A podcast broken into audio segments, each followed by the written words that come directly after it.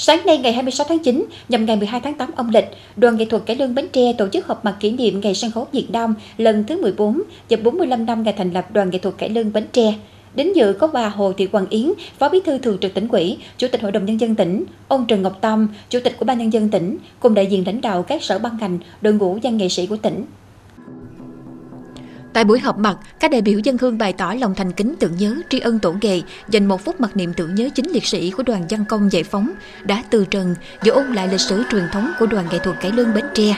Kế thừa truyền thống của đoàn dân công giải phóng trong kháng chiến, đoàn nghệ thuật cải lương Bến Tre được thành lập năm 1978. Qua từng giai đoạn, đoàn đã đóng góp nhiều vở diễn, để lại dấu ấn và đạt giải thưởng cao tiêu biểu như Vở cải lương cây dừa đỏ, Trên mảnh đất quê hương, Trái tim và đôi mắt, Những năm tháng không quên, Quê hương và mẹ, Dưới rặng dừa xanh. Phát huy những thành tích đạt được, đoàn nghệ thuật cải lương Bến Tre không ngừng nỗ lực sáng tạo, phấn đấu vượt qua khó khăn, thích nghi tình hình thực tiễn để hoàn thành nhiệm vụ. Các hoạt động được đoàn duy trì thực hiện những năm qua như biểu diễn gây quỹ vì người nghèo, quỹ đền ơn đáp nghĩa, phối hợp tổ chức chương trình hội ngộ tài tử cải lương, giới thiệu tác giả tác phẩm, giao lưu biểu diễn ngoài tỉnh, tham gia hội diễn sân khấu chuyên nghiệp toàn quốc, liên quan sân khấu khu vực Nam Bộ, Bà Hồ Thị Hoàng Yến, Phó Bí thư Thường trực tỉnh ủy, Chủ tịch Hội đồng nhân dân tỉnh ghi nhận và biểu dương nỗ lực cùng những thành tích của tập thể Đoàn nghệ thuật cải lương Bến Tre đã đạt được và mong rằng anh chị em nghệ sĩ và tập thể Đoàn nghệ thuật cải lương Bến Tre tiếp tục quan tâm hơn nữa công tác truyền dạy cho lực lượng trẻ, nêu cao tinh thần đoàn kết, rèn đức luyện tài, khắc phục khó khăn, không ngừng học hỏi sáng tạo, làm tốt nhất vai trò của mình ở mỗi vị trí để hóa thân tốt nhất trong từng vai diễn, cống hiến cho khán giả những vở diễn chương trình tiết mục hay nhất.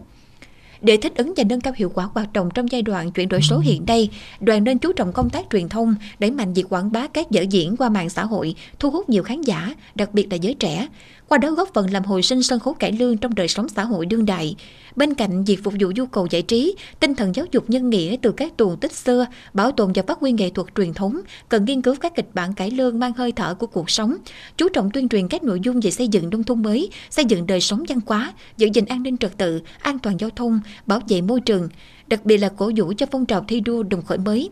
dùng cốt truyện, lời ca, vũ đạo sân khấu để chuyển tải các thông điệp tích cực đến công chúng, góp phần xây dựng con người và xã hội tốt đẹp hơn, nhất là phát huy truyền thống tốt đẹp của người Việt Nam nói chung, người Bến Tre nói riêng, xây dựng gia đình hạnh phúc, tiến bộ, hình thành nhân cách văn hóa con người, đoàn kết, yêu thương, hiếu học, trách nhiệm,